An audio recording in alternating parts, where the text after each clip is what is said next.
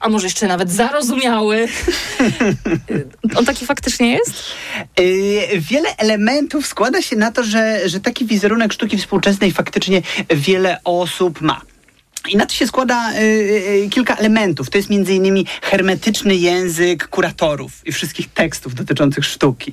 Y, to jest cały, cały vibe, cała energia wokół galerii. To jest ciekawe, są... że na pierwszym miejscu wybierasz, y, mówisz nie o tym, czym sama sztuka jest, tylko o tym, jak się o niej mówi, że to jest, z tym jest problem.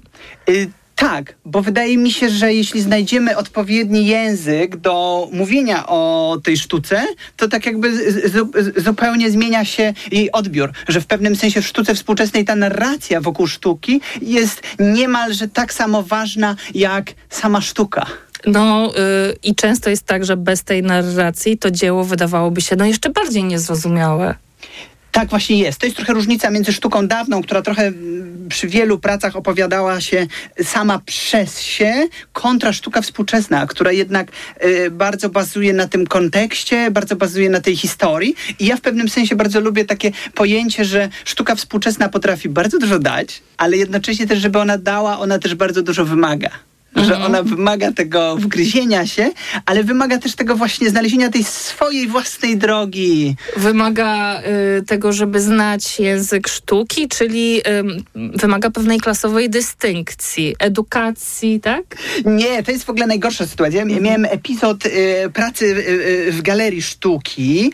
Y, to były trzy lata i ja pamiętam, że zawsze właściwie miałem taką ambicję, żeby każdego oprowadzić, żeby każdy rzeczywiście przynajmniej te kilka zdań y, tego wprowadzenia do wystawy, y, nawet jak ta taka międzyludzka pojawiała się granica, to żeby to ją przełamać i, i wprowadzić trochę. A pamiętam, że największą moją jakąś taką wewnętrzną porażką było to, jak ludzie zaczynali na przykład szeptać. Aha. Y, zaczynali się zachowywać tak, jakby odgrywali jakiś taki muzealny performance, który nam przekazali, nie wiem, rodzice, którzy gdzieś podpatrzyliśmy. Tak naprawdę świat sztuki zupełnie taki nie jest. Czyli, y że w galerii nie trzeba się zachowywać jak w kościele, tak? Zupełnie nie. Wręcz, wręcz zachęcam do, mm, do takiego bardziej, powiedzmy, spontanicznego, energicznego zachowywania się, ale też kontaktu no, na przykład z personelem galerii albo z edukatorami w muzeach. To jest taka rzecz, która też mi strasznie dużo dała, że ja też właściwie do dzisiaj mam takie pojęcie, że jak idę do galerii, to y, jeśli coś jest dla mnie niejasne, jeśli coś mnie wkurza, jeśli ten tekst jest właśnie hermetyczny, to ja chcę do kogoś podejść i tam zawsze jest taka osoba i, i porozmawiać o tym, skonfrontować się z kimś. A może problem jest taki, że sztuka w ogóle potrzebuje tłumaczenia, że ona powinna sama siebie opowiadać? Yy, różne są sztuki. Yy, yy, są, są prace, są artyści, którzy pracują na takich bardzo emocjonalnych płaszczyznach. Ja na przykład lubię bardzo podawać przykład Anety Grzeszykowskiej i jej cyklu Mama. I to jest cykl, w którym oglądamy artystkę, ale nie artystkę, oglądamy manekina, który do złudzenia przypomina samą artystkę, ale jest silikonową kopią oraz córkę artystki. Która, w interakcjach z tym. Tak, jest to, jest to interakcja córki z tą mamą, która nie jest mamą, bo jest manekinem. I teraz y, wystawa zaaranżowana była w ten sposób, że na początku mieliśmy same bliskie kadry. Nie wiedzieliśmy do końca, co się dzieje. Mieliśmy poczucie takiej dziwności tego obiektu, tej mamy i dopiero potem na kolejnych etapach odkrywaliśmy tę historię. Powiedzieliśmy na przykład kadr, że, że to po piersie jest ucięte i że to nie jest autentyczna mama. Tam tak naprawdę możemy poznawać ten kontekst, możemy dowiadywać się o technikach pracy Anety i tak dalej, i tak dalej, ale tam tak naprawdę samo już wejście w tą historię na poziomie takim czysto emocjonalnym, co to z nami robi, jak jak my się czujemy, wystarcza.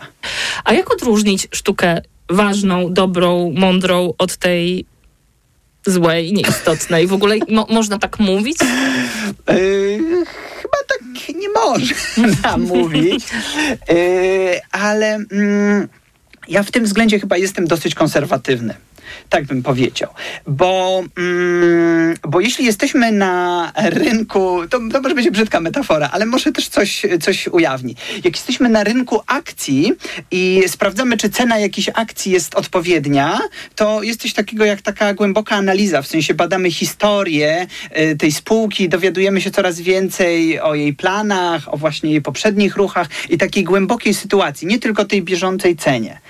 I teraz na sztukę współczesną, jakbyśmy mieli mieli to przełożyć, polega to na tym, że artyści mają swoje wystawy, mają swoje bio z listą instytucji, które zdecydowały się jednak swoim autorytetem potwierdzić tak jakby, że to jest coś ciekawego. Kolejna rzecz, mamy kolekcję. Jak, jak artysta chwali się swoim takim CV, jak, jak jest ważny, to zazwyczaj jedną z pierwszych, e, jednym z pierwszych punktów jest to, w jakich kolekcjach jest. Prywatnych oczywiście, ale przede wszystkim prestiżowych, państwowych, muzealnych kolekcjach. E, I te rzeczy, takie jak właśnie artykuły na temat artysty, jak wystawy w ważnych y, i mniej ważnych instytucjach. Czy Solo Show zrobił filmik o danym artyście? Y, to one decydują o... Są, są jakąś wskazówką, której ja bym nie odrzucał. Może tak bym powiedział. Są bardzo... Od, od, od tego bym zaczął, że jeśli y, będziemy chcieli podważać istniejący kanon, to, to najpierw, najpierw przyjmijmy to co, to, co mamy. To jest bardzo ciekawe, co mówisz o tym całym kontekście, w którym osadzone jest dane dzieło, dlatego że w Twoich filmach y, zaglądasz do pracowni, do domów, artyści, artystki pokazują Ci swoją prywatność, swoje zwierzątka domowe, swoje ulubione słodycze. Y, pokazujesz właśnie świat sztuki bardziej przed twórców niż przez ich dzieła. To prawda. I to było w ogóle y, też kolejne moje założenie, zakładając ten kanał. Y, obcując ze sztuką, w muzeach, w galeriach często możemy odnieść wrażenie, że artysta jest nieobecny.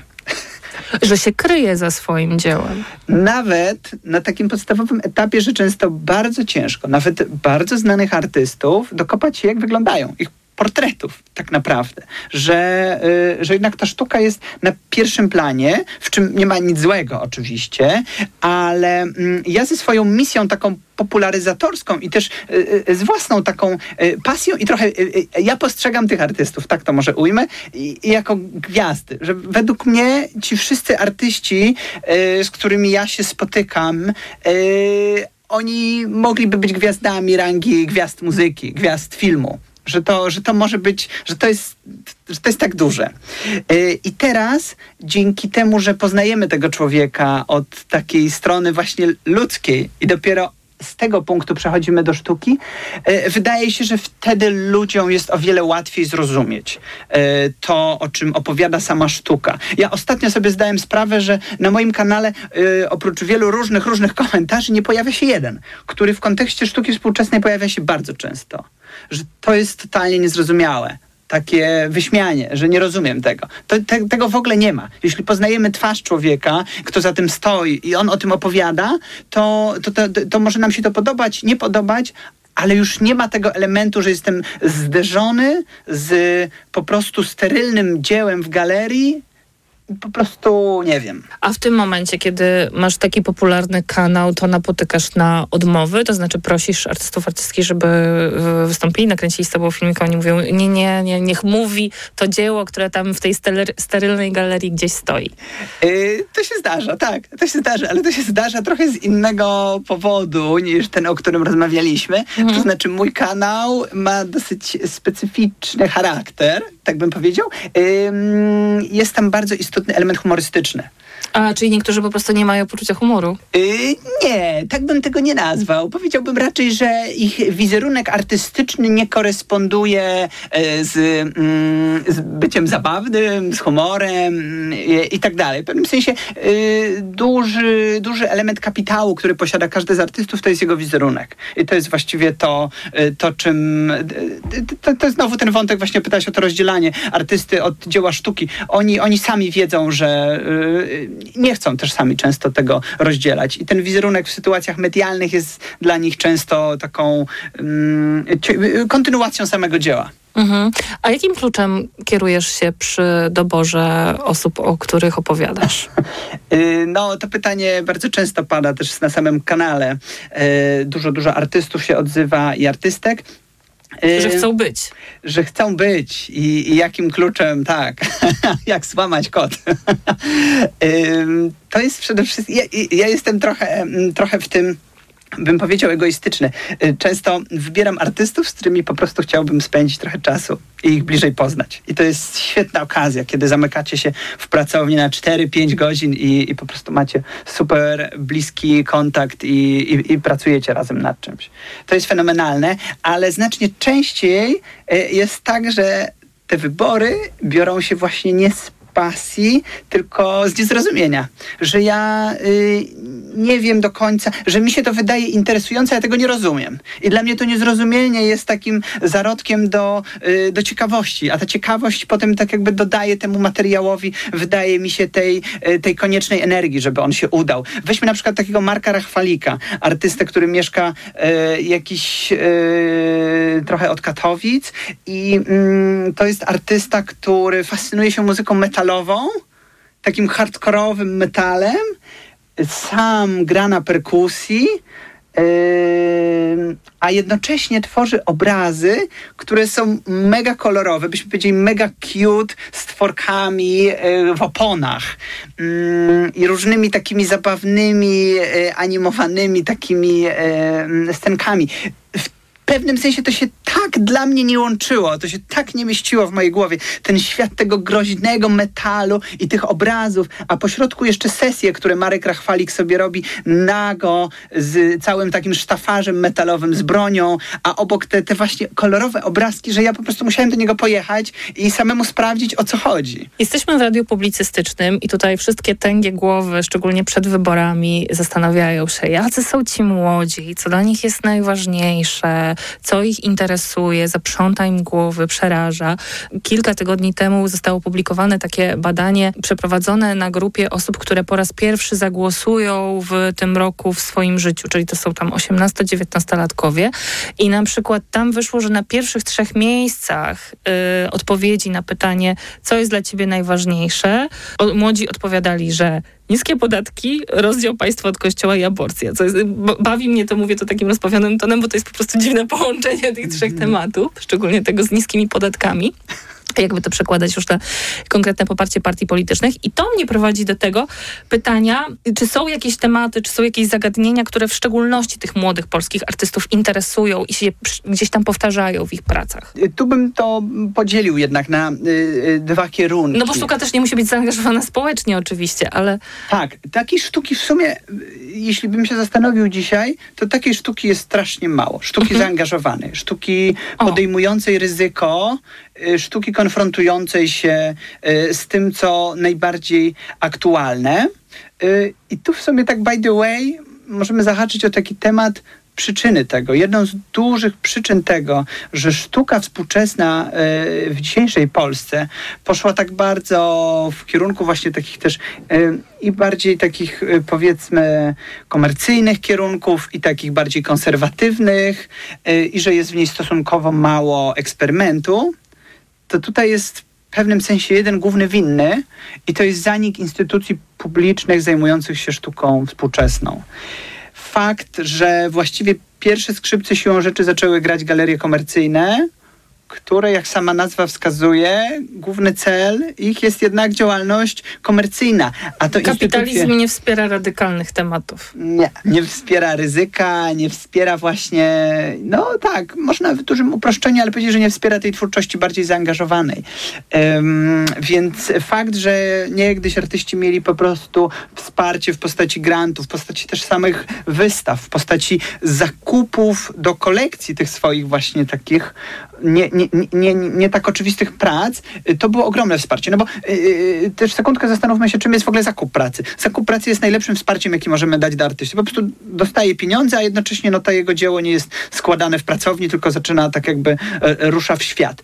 Yy, I część artystów nie ma szansy sprzedać tych prac do prywatnych kolekcji, no bo trudno sobie wyobrazić niektóre prace w mieszkaniach to są prace dedykowane do muzealnych kolekcji. Jeśli te instytucje nagle zaczynają się wycofywać, mają ograniczone budżety, albo w ogóle zmieniają swój profil zainteresowania, no to mamy ogromny problem. To jest bardzo ciekawe, o czym mówisz. Niestety musimy kończyć naszą rozmowę i na koniec chciałam cię jeszcze zapytać, co ciekawego teraz się dzieje w polskiej sztuce współczesnej, czego nie można ominąć, co trzeba zobaczyć, czego nie wypada znać, albo kogo? Co do takich y, y, wakacyjnych polecajek wyjazdowych, no to ja na przykład teraz wróciłem z Sopotu. Y, równolegle w Sopocie i w Toruniu odbywają się dwie super wystawy Tonego Krega, rzeźbiarza, takiego jednego z rzeźbiarzy, który dla mnie też był taką inspiracją przy tworzeniu kanału. Y, wielkoskalowe pracy. Ta pracownia w sumie y, w pewnym sensie ciekawsza niż w ogóle wszystko, co się dzieje poza nią. I efekty tych, tych, tych, tych, jego działań możemy znaleźć właśnie i w Sopocie, i w galerii PGS Sopot, i w przestrzeni miejskiej, i w Toruniu. Y, kolejny fajny, fajny, fajny kierunek, y, no to to ja, ja zawsze bardzo lubię Katowice i, y, i Rondo Sztuki. Y, tam obecnie mamy wystawę towarzyszącą OFF Festiwalowi, ale właściwie do Ronda Sztuki w pewnym sensie mogę powiedzieć, że można w ciemno pojechać, jeśli jesteśmy tam w okolicy. I kolejne dla mnie super miejsce dla sztuki, które w ostatnich latach szczególnie tak pęcznieje, to jest Wrocław. I tam mamy bardzo fajnie prowadzone BWA Wrocław, między innymi na dworcu głównym, kolejowym, bardzo fajna przestrzeń. Mm, kolejna przestrzeń we Wrocławiu 66P, galeria i taki projekt z doskoku trzeba śledzić, żeby znaleźć wystawy y, Kościół Nihilistów. I, I, tam się dzieją rzeczy. Dobrze brzmi. I tam się dzieją rzeczy. Z kim następny filmik? Yy, no dobra, ujawnijmy. Jadę za moment do Zbioka. Do artysty, który zajmuje się trochę graffiti, trochę, trochę malarstwem, trochę taki street art połączony ze sztuką wysoką.